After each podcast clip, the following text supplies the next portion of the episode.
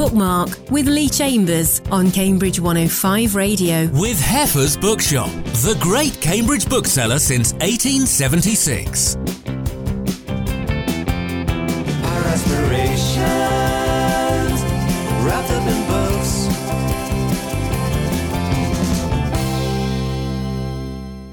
Hello, and welcome to Bookmark. This is the show that talks about books and writing with a local slant, and we have a theme of self awareness on today's programme. Our featured guest is Hannah Jane Walker, talking about her book, The Power of Feeling Sensitive in a World That Doesn't. Nicholas Humphreys chats about his book, Sentience The Invention of Consciousness, and Virginia Rath Lynch talks about The Cloak, a memoir and reflections on self discovery. But Hannah, welcome to Bookmark. We'll give you a proper introduction in a moment, but nice to have you here. Thank you so much for having me here. And I mentioned uh, Virginia's book, which is a, a, sort of memoir and reflections. Yours is sort of a little bit of a memoir, but a study as well. How would you describe it? As a question that I wanted to answer, really, which is how useful is sensitivity to society? The reason for wanting to do that is that I'm very highly sensitive. I come from a family of highly sensitive people, and my daughter is. And that's always been quite challenging. And so, what I really wanted to do in this book was to try and get some answers to that. So, each chapter, I sort of interview an expert, trying to fill in the gaps in that story about sensitivity. And so, it felt only fair to offer some of my own experience to that of parenting and being highly sensitive myself. So, I suppose it does slightly use some memoir aspects that was almost slightly accidental. And the genesis of this book is interesting because it, it came out of a, a radio program that came out of a stage show.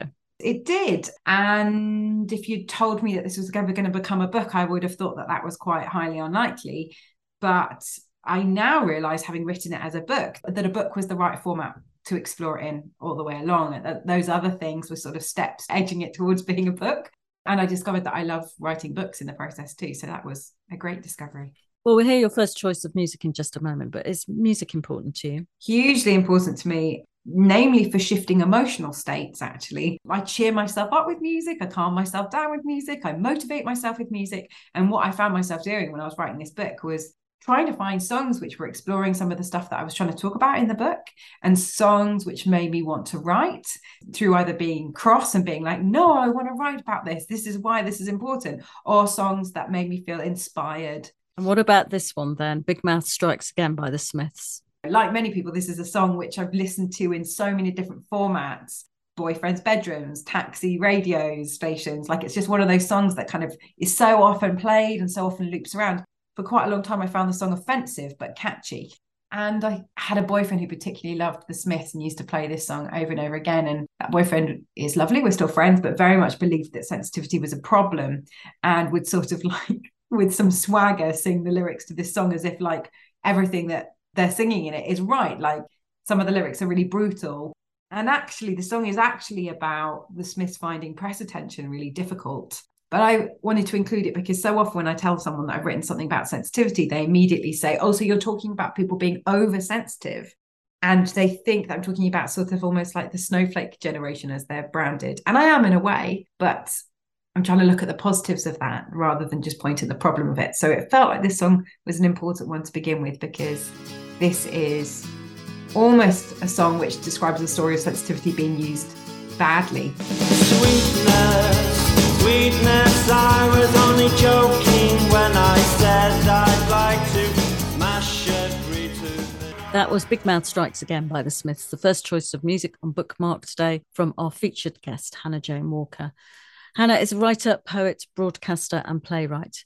She's currently an associate artist at Cambridge Junction and artist facilitator at Kettle's Yard, Cambridge. Her first book, Sensitive, came out this year. It explores the power of sensitivity in today's society through personal stories and interviews with relevant experts. I enjoyed it very much, Hannah. I learnt a lot, such a lot. Mm-hmm. And we'll talk about what you mean by sensitive in just a moment. But was that one of your intentions to educate? To educate and then to really question what the value is that we put next to the trait of sensitivity because i really think it gets um gets really bad rep. And i think it has more value than that. I just think it could have a better story. Yeah so my intention was to sort of help try to change some of its value. Yes we think of sensitivity as weak. It's uh, often equated as with weakness. It is, and it's often used as an insult. If we say to somebody like, um, I think you're being a little bit too sensitive, and by that we mean you are not coping and you are inconveniencing dot dot dot like whatever situation that you're in. And that absolutely can be the case. Like that is a real thing. I'm not denying that that's not a thing but i also think that sensitivity has a positive side as well. So i wanted to help pull out some of that story and kind of go well what's it for? Because it wouldn't be in us if it wasn't for something. So, what do you mean by sensitive? What are your criteria when you're talking in the book about sensitive? This is very much not my research findings. This is the research findings of some of a writer and psychologist called Dr. Elaine Aron, who wrote a book called The Highly Sensitive Person. And she, in her research, found that there's actually a type of person called a highly sensitive person. And through kind of various extensive research trials, found that 20 to 30% of any given population can be termed highly sensitive, and that that can be found in animal groups as, as well and then it's never more than that. It's never more than 20 to 30% which is interesting. She was like well what do we mean by highly sensitive? So she has broken it down into an acronym which is does so the d of that does stands for depth of processing like how deeply are you processing situations and interactions of environments that you're in. The o is for overstimulation like how overstimulated or not are you by your environment highly sensitive people are very likely to reach that sort of almost fuse out point a lot quicker than other types of people might and so the e of that does is emotional intensity responsiveness and empathy so how empathic are you to somebody in your environment how keenly do you feel the emotions that somebody else is feeling and the S is how sensitive are you to subtleties within an environment? And that can be different for all sorts of people. So, for some people, that's touch based. For some people, that is like interaction based, like noticing what's going on between two people or noticing anomalies in an environment. And I think we live with the assumption that we are all experiencing those things in a very similar way. As neuroscience is developing and as psychology is developing, we're realizing that we are not all experiencing those things in the same way and that there's all kinds of types of intelligences, processing systems. And so, highly sensitive people sit at sort of almost one end of a scale of sensitivity. So when we say sensitive, I mean we are all born sensitive to a degree. And there is highly sensitive people at one end of the scale, and they're described as being like orchids. So they describe they need like very specific set of variables in order to thrive. And at the other end of the scale is what we describe as dandelions, who pretty much will thrive no matter what environment they are given. I don't know about you, but I spent a lot of my life thinking. We all were processing things similarly and we all had similar emotional worlds. And of course we don't. That's a really silly assumption for me to have made. It caused a lot of confusion for me throughout my life.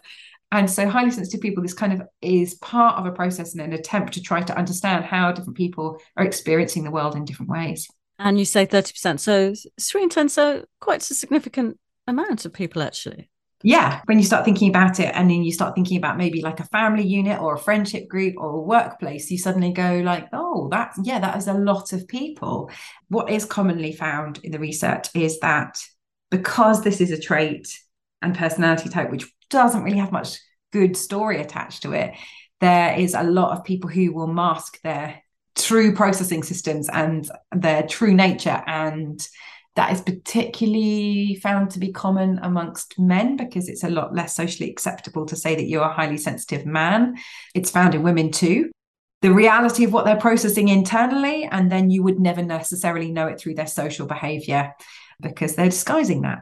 And this quality in yourself, uh, it sounded like you recognized quite young, but were not comfortable with. Oh, I was deeply uncomfortable with it, mortified actually. I thought it meant there was something profoundly wrong with me. I mean, I've done a lot of work and, you know, went into a creative career, namely because I needed space to try to understand some of that difference, I suppose. The irony is that the research tells me it's not even that different, that this is something that so many people are experiencing. And so part of my motivation for wanting to write the book was like, well, possibly quite a lot of people are walking around thinking, gosh, I wasn't, I wish I wasn't like I am. And I think that's such a waste because we are made the way we are. And sure, there's skills we can give ourselves to develop particular strategies to cope and other skills within ourselves. But we have particular personality types amongst us for a reason. And you say in the book sensitivity dresses in shame, a shame that you felt. So sad to read that. Yeah, I mean, I, I grew up in Cambridge and various Cambridgeshire villages, and God, I went to so many schools. I think kids can sniff out difference at a mile.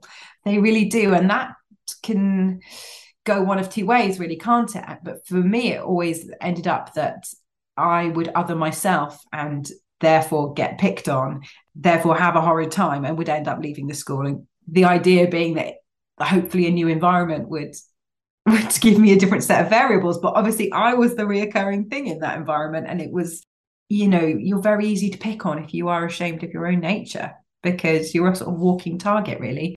But yeah, it took me a long time to go, actually, I think I've got some value because of this trait.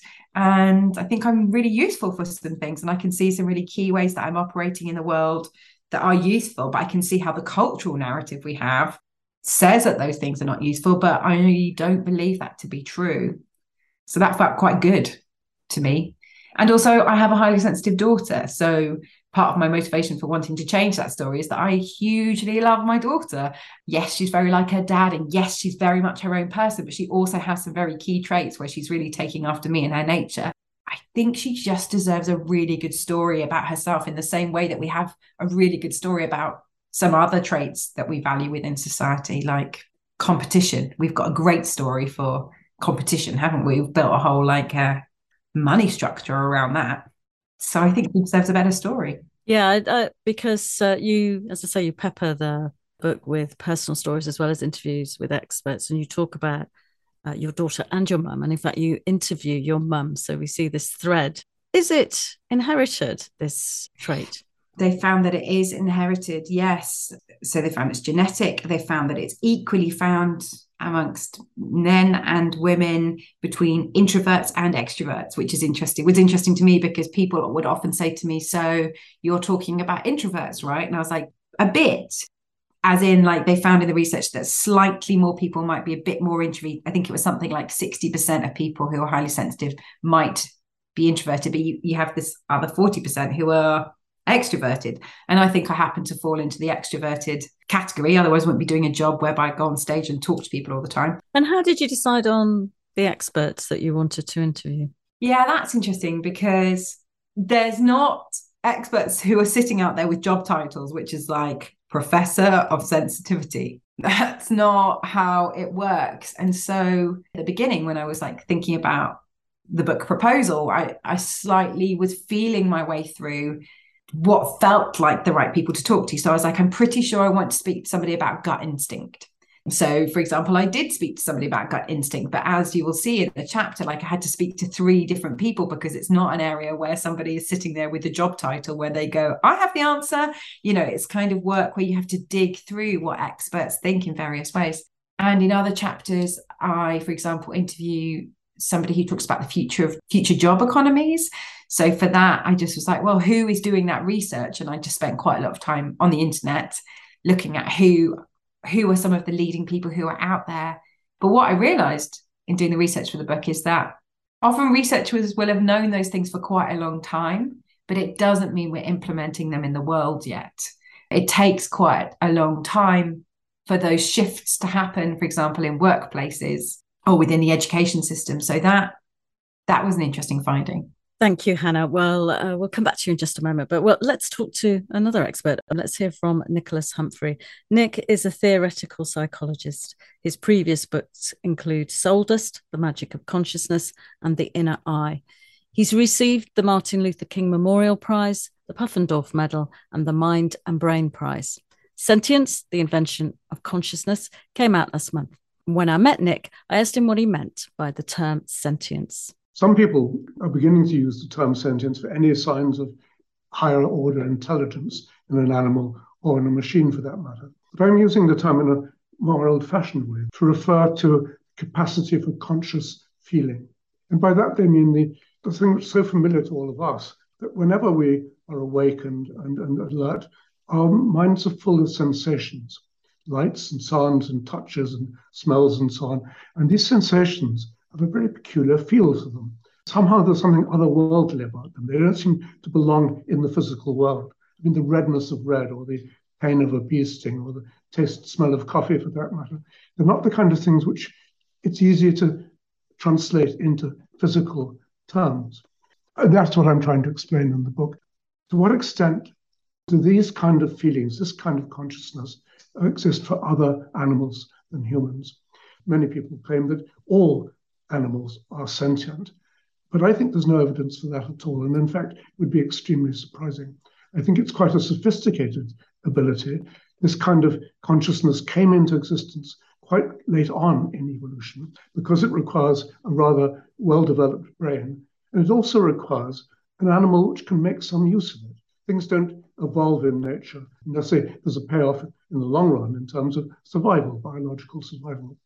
And if we think about what the survival value is of having this magical experience, this sense of ourselves as somehow existing outside of physics and outside of the materiality of our brain, then we have to look to psychological explanations of the kind which say, well, people or animals who think of themselves in those terms have a different attitude to themselves, their place in the world, to other creatures like themselves who share that kind of feeling. The fact that you and I take it for granted, we feel pains and enjoy tastes and experience tickles and so on. This gives us both a sense of our own importance, but a closeness to each other. Now, what animals would need that kind of consciousness? It's only going to be animals which have a relatively sophisticated kind of social life, who need to relate to each other, who need to think about themselves as being an individual and of other selves as being individuals having these kinds of experiences. In the book, I've come around to a rather radical conclusion. I don't think it happened until about 200 million years ago. That may sound a long time, but it's not very long in terms of evolution. And I think it happened at the point at which our ancestors, and of course the ancestors of, cows and birds and dogs and so on, became warm blooded.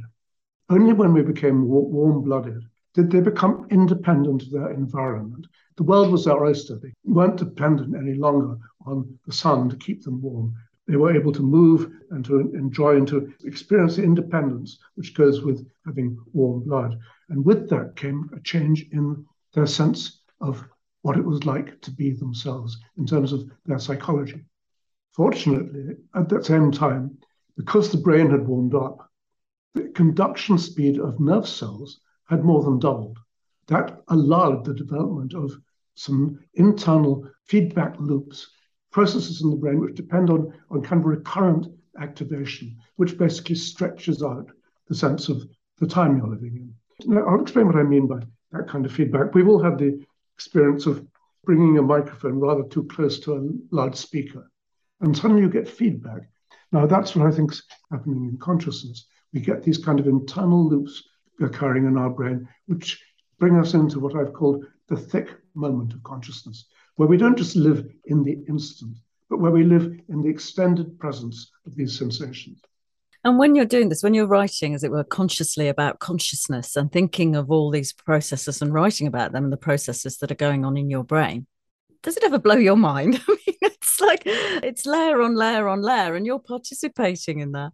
Absolutely right. And of course, uh, Descartes, the famous French philosopher, wrote of himself as having fallen into a deep whirlpool, which whirled him round and round with nowhere to actually find a footing. And that's what he thought happens to us when we begin to try and analyze our own consciousness. I think that does happen. And it's part of the wonder of consciousness is that it feels like something we can't pin down. Look at yourself in that respect. The fact that you are the center of something which is so mysterious means you're quite special in the world. Rocks and stones and cuckoo clocks and things don't have that kind of presence in the world. But for us, it is a mystery, and we're part of that mystery. We are the mystery. We, we embody it in our own bodies and, and minds. And it's not just us. We think of other people as being similarly blessed with this kind of extra physical presence in the world. And I think that's terribly important. It leads us to think of ourselves as mattering. We matter so much indeed that we can't bear the thought of not mattering. That leads us to imagine that this kind of conscious experience and the self which goes with it actually survives physical death, which has led us on to all sorts of ideas about the immortal soul and so on, which are wonderfully adaptive ideas. Belief in the soul, which comes directly from belief in one's own consciousness, has been transformative in terms of human history, human evolution. And who's this book aimed at? It's aimed at everybody. I mean, I don't pull my punches in it. Uh, some of it is not entirely easygoing, but I've written it in, in a kind of narrative form. I thought, how, how best to introduce some of the more difficult ideas. So, what I've done is to tell it partly in terms of my own autobiography. And I trace my early encounters with some of these problems in my 20s and 30s as a student in Cambridge, use those to illustrate the kind of issues which I thought about for the next 50 years after that. I mean, it ranges from going on ghost hunts with Professor Broad, my tutor at Trinity, to working with Blind Monkey in the Cambridge Physiology Lab, whom I taught to see again, but she had what's called blind sight. In other words, although she'd learned to see again, she wasn't aware of it, she wasn't conscious of it. That turned out to be extremely important to developing my own ideas. And then I described my slightly strange experience working with Dian Fossey, the gorilla expert in, in Rwanda. What was the most surprising thing that came out of all your research and findings when you were putting it together? From the work in Africa on gorillas, I came up with the notion of what is now called social intelligence. The idea that the most important thing which our brains have evolved to do is to do psychology, is to understand other creatures like ourselves. It's much the most difficult problem we face in life. All the rest, all the you know, problems about feeding ourselves or building a, structures over our head or, or all these physical engineering problems are relatively easy compared with trying to understand how the people we live with, who we love, who we depend on, who depend on us, what their needs will be, how we're going to compete with them, how to manage to do well for ourselves, at the same time, keep supporting those around us. My, my view, it required the evolution of a new kind of psychological faculty. I call it natural psychology, so that we evolved to use introspection. We know what other people are going to do by putting ourselves in their place. Because of that, we can imagine if I were you, then I would do this. Now, that's a very sophisticated thing to be doing. No animals can do it, as far as we know. I think hadn't, and they realized, many philosophers have said, of course, we model other people and ourselves, but they hadn't ever thought, as a scientist or psychologist might do, however do you do that? However do you get a picture of your own mind and then use that to project it onto others? And it's turned out to be not to be at all easy. No machines can do that, of course, but no other animals can, apparently. Well, I shouldn't say that's quite true. Dogs seem to be not bad at it. They're better than any other animals. They're better than chimpanzees, who aren't very good at mind reading. Dogs, probably because they've been conditioned and, well, because they've lived with humans for so long, and only the ones who turned out to be good companions of humans have been allowed to breed. They've increasingly become quite good natural psychologists in their own right, so that dogs can read human minds and we can read dog minds, as, and we can read them much better than we can read cat minds, for example. Cats are probably not natural psychologists. Sentience, The Invention of Consciousness by Nicholas Humphrey is published by OUP Oxford. We're talking on Bookmark today to Hannah Jane Walker about her book, The Power of Feeling Sensitive in a World That Doesn't. Hannah, there's quite a lot of overlap there from what Nick was saying with what you're writing about, because sensitivity has been a useful evolutionary tool as you explore in your book. Yes, really hugely useful. It's it's really easy to forget that we've lived in various societies and that different things have been useful to us at different points in history. You know if you ask most people they will say for example something like oh yes my nephew really struggled with school. What he struggled with was the competition element or, or bullying is another one that comes up a lot. And so then you'll inevitably have a conversation about like could the education system be different we come to the conclusion that no, there has to be some sort of system in place, which means we have a one size fits all. But underneath that, behind that, there's a sort of bigger story about like, well, who are we educating and what are we educating them to do? We, we sort of are educating people with the idea and skills in theory that are supposed to be good for society in general. So they're supposed to not only fill the job economy, but they're supposed to like sustain us as a species in some way and move us forwards.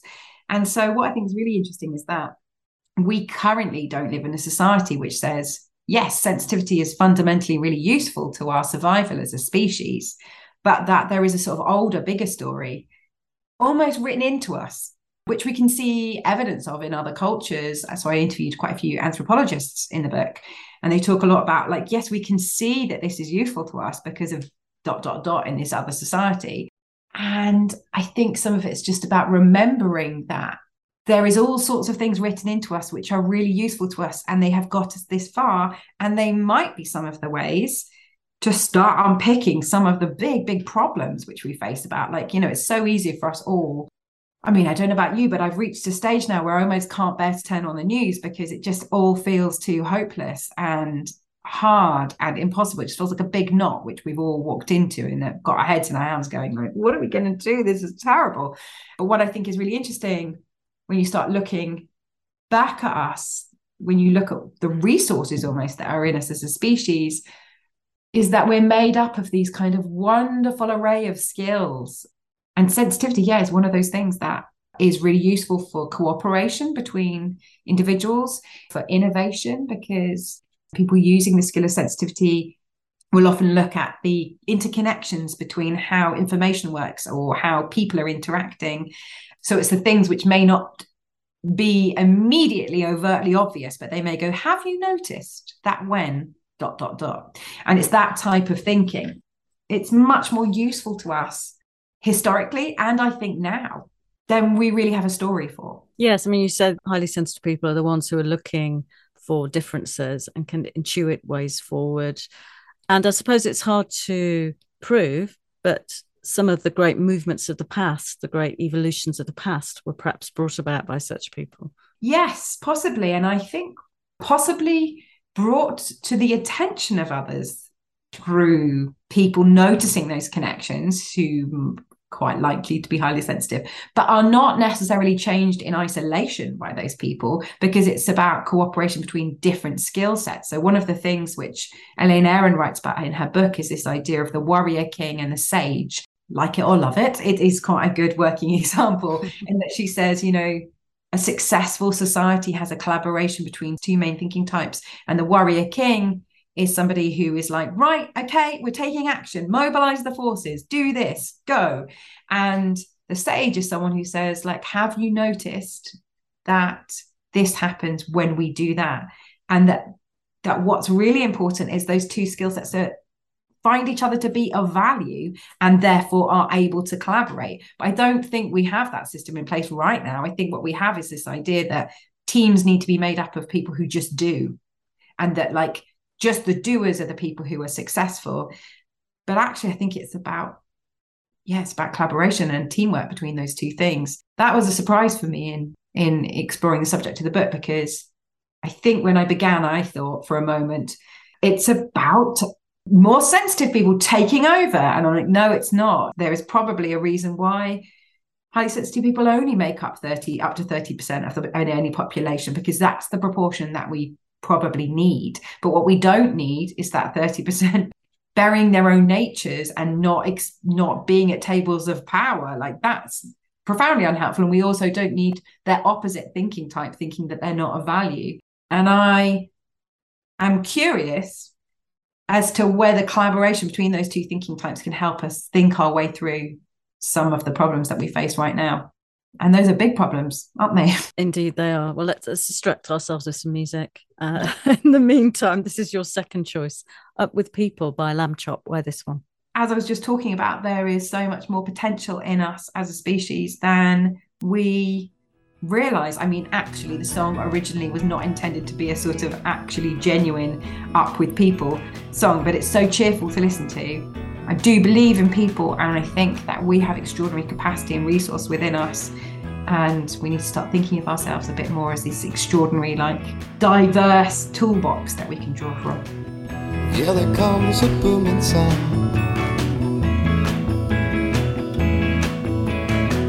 It used to come from underground. Uh-huh. Now it emanates Bookmark with Lee Chambers on Cambridge 105 Radio. With Heffer's Bookshop, the great Cambridge bookseller since 1876. Our aspirations wrapped up in books.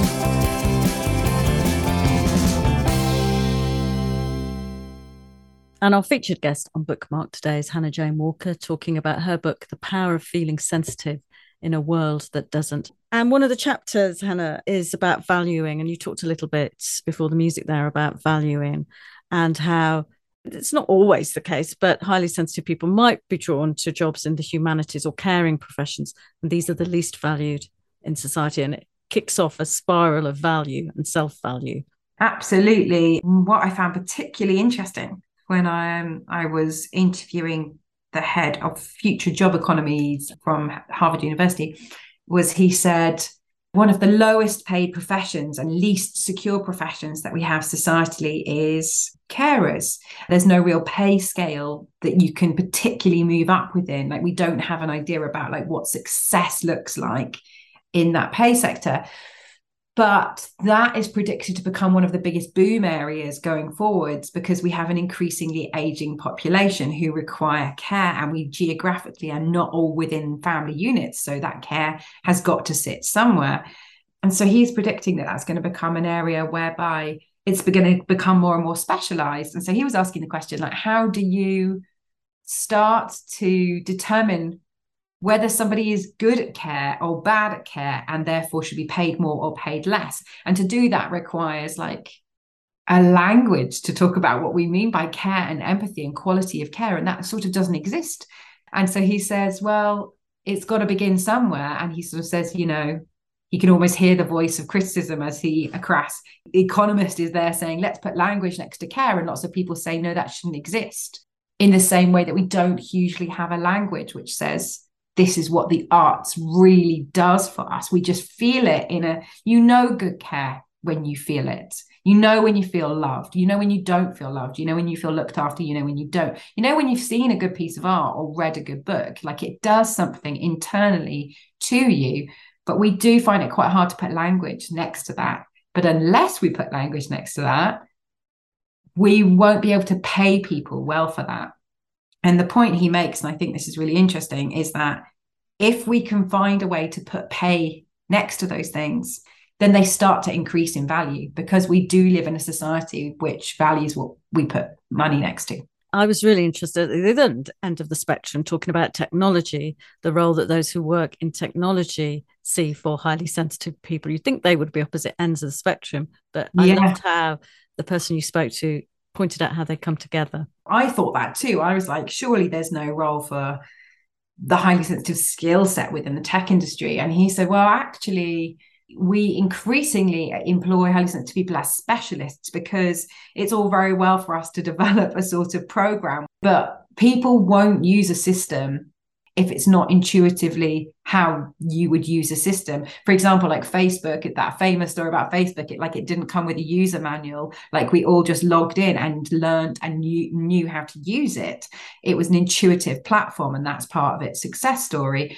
But in order to get that intuitive platform working truly working with how a person understands and needs it to work you have to like map the person with the technology. So he sort of describes this gap for highly sensitive people in the tech industry, which is like, you know, you give a program to somebody and you watch how they respond to that. And if they're irritated by like the layout, the colors, like whether they notice the keywords, whether they intuitively know where to go. So, yeah, that's a really interesting collaboration of skill sets, I think.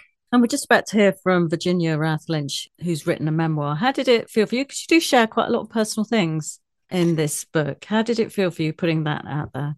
There i'm not going to lie there were moments where it was absolutely terrifying but it did also feel very cathartic. And it felt very important because what I can't say is, hey, I am an expert, as in, like, I am at this university and I hold this title because my whole job is based around sensitivity. So I have to be using my expertise in some way. And the only expertise I have to share is that I have lived my life as a highly sensitive person. And all I can do is be honest about what my personal experience of that has been in the hope that, like, ring some notes of recognition for other people because actually I don't think my experience is at all unusual. I think it's quite common. So that's why I did it. And so that was that felt good because I was like, well, if I can use my experience for something useful, great. And there's a, a very powerful bit in the book where you talk about what you would say, what Hannah now would say to young Hannah. Yeah, I'd say to young me, like, you are for something. You have skills that are useful out there in the world in some way. And it's not that there's something wrong with you. It's just that there is a story that we're living in, which is that your skill set is not particularly useful. You know, I, I feel very lucky that in my life I found a job which draws on the skills which I I have. That's been very healing for me to have like gone into the arts. And I feel very privileged in that. And I hope that people find some kind of like safe corner from which they can operate within, whether that's a job, a relationship, a friendship, an environment whereby you can sort of start to give some value back to yourself in some way. Thank you, Hannah. Well, let's hear from Virginia Rath-Lynch now. She's an analytical psychologist and psychotherapist. The Cloak, which came out last month, is her first book. Part memoir, part analysis and study, I asked her how it felt as a former psychologist and psychoanalyst, turning the looking glass back on herself. Very peculiar and quite embarrassing and difficult. But it was my only option because I wanted to describe a psychological process and when I was working in clinical practice, I would observe this process in my patients, but obviously I only saw them for maybe four, five years at the most. And I'm the only person I know from the earliest stages to old age. That's why I'm using myself. But you're quite right to point this out. It is quite a scary thing to do. And the process I think that you're particularly interested in exploring is individuation. Am I right? Well, that is the term that Jung uses to describe the development that people can do in the second part of their life. You know, in the first part of your life, you're growing up, you're leaving your parents, you're finding a partner, you're having children, getting a mortgage, maybe getting a career going, buying a car, all those things. They're all external things. And then when you get to sort of midlife, and it's called the midlife crisis, people often feel aimless. They're not quite sure where they're going. They don't quite see the point of anything anymore. Is it all now just downhill all the way to old age? And out of that feeling of aimlessness and depression, there can begin a new life. Well, what Jung calls individuation. This is when people really start to turn the light onto themselves. Instead of looking outwards, they start looking inwards, developing parts of themselves they never knew existed. And is this something you experienced? And if so, was it something you realized at the time you were experiencing, or was it only on reflection? Yes and no, I suppose, is the answer to that. I wrote copiously. The way I coped with the sort of anxiety and depression and frustration that I was experiencing when I was in my mid 40s was by writing journals and by writing down my dreams. And it was when I stood back and looked at what I had written you know, a week or two later, then I began to see, ah, this is what's happening to me. I'm beginning to see a pattern here. And then, of course, I wanted to sort of research it and I read up copiously on it. But actually, it's not a cerebral thing. It's a thing you do emotionally, it's a thing you do instinctively, and you've just got to keep at it. The notebooks that you've been writing through your life, these proved very useful when you were writing this book. They're the raw material for the book. I mean, I couldn't have written this book without them. I wouldn't be able to remember much from 40 years ago. But these notebooks, they're very vivid and very readable. And actually, when I'm reading some of them, I find myself in, in tears because it was such an extraordinary upheaval in my life that I was going through. Do you want to talk a little bit more about this upheaval? Well, it was it was a midlife crisis. And I mean, I thought my life was pretty good. I was married, I had four children. I had a very interesting job. And on the face of it, everything was just fine. But I felt miserable. I was tense and unhappy. I couldn't sleep without sleeping pills. I mean, I knew something was wrong with me, but I didn't know what. So that's what made me start to probe and look into myself and say, what the hell's going on here? Why am I such a miserable, bad tempered old bag, really. That's how I saw myself in those days. And why now? Why have you written this now? These notebooks from 40 years ago, I've always known that what they told was kind of wonderful and extraordinary, but I never felt ready to write it. I often used to go back and look at them and read maybe a, a page or two and then just couldn't do anything. And I put them back on a bookshelf and forgot about them. And it wasn't until I went and had lunch with a girlfriend in the British Museum and we were looking at an exhibition of Islamic art. And she was talking about her passion for Islamic art and how it began. And, it, and then she turned to me and said, Oh, well, Virginia, your passion is music, isn't it? That really took me aback because, of course, music is vitally important to me. But I realized then that the answer was not music, it was individuation. It was this extraordinary process that had gripped me in those years, or as recounted in those old notebooks. So then I went home, took them down off the bookshelf, and had a look at them again. And then I realized I was ready to write the book. And who's this book aimed at? Do you need a knowledge of psychology to enjoy this book? It's meant for people who have no knowledge of psychology. I mean, I'd be quite interested if anybody knew anything about psychology, they might be quite critical of the things that I say. No, it's just meant for ordinary people who are getting on with their lives, maybe struggling a bit in the middle in the middle of their life, and anybody who wants a story about how somebody manages to get themselves out of a trap and create a new life. And writing it down and reflecting on it, did it make you see things differently, feel differently? Oh, yes, certainly. As I progressed, as I got myself more together and began to understand more of what all the stresses and strains in my life, I became much more contented. I mean, now I'm 87, I'm an old lady. I don't feel an old lady, mind you, but I am happier now, I think, than I've ever been in my life. It's a sort of lovely feeling of contentment. I don't have to search any longer. I sort of feel I've found my base. And why the cloak? Well, 40 years ago, when I was in the middle of this turmoil and trying to sort myself out, one of the things I would do, I would sit in my study with a notebook on my lap and a felt pen in my hand, and I would close my eyes and sink down into myself, trying to get into what was it that was causing such turmoil. It was rather like dreaming, except I was awake, and images came up, very powerful images. And one of the images that I encountered was the cloak. And it happened like this I found myself in an underground grotto. It was very hot and steamy, and there was a, a, sound of water cascading down somewhere, and there was water all over the ground. And I took off all my clothes and I rolled in the water. And then when I got up to put my clothes on again, they weren't there.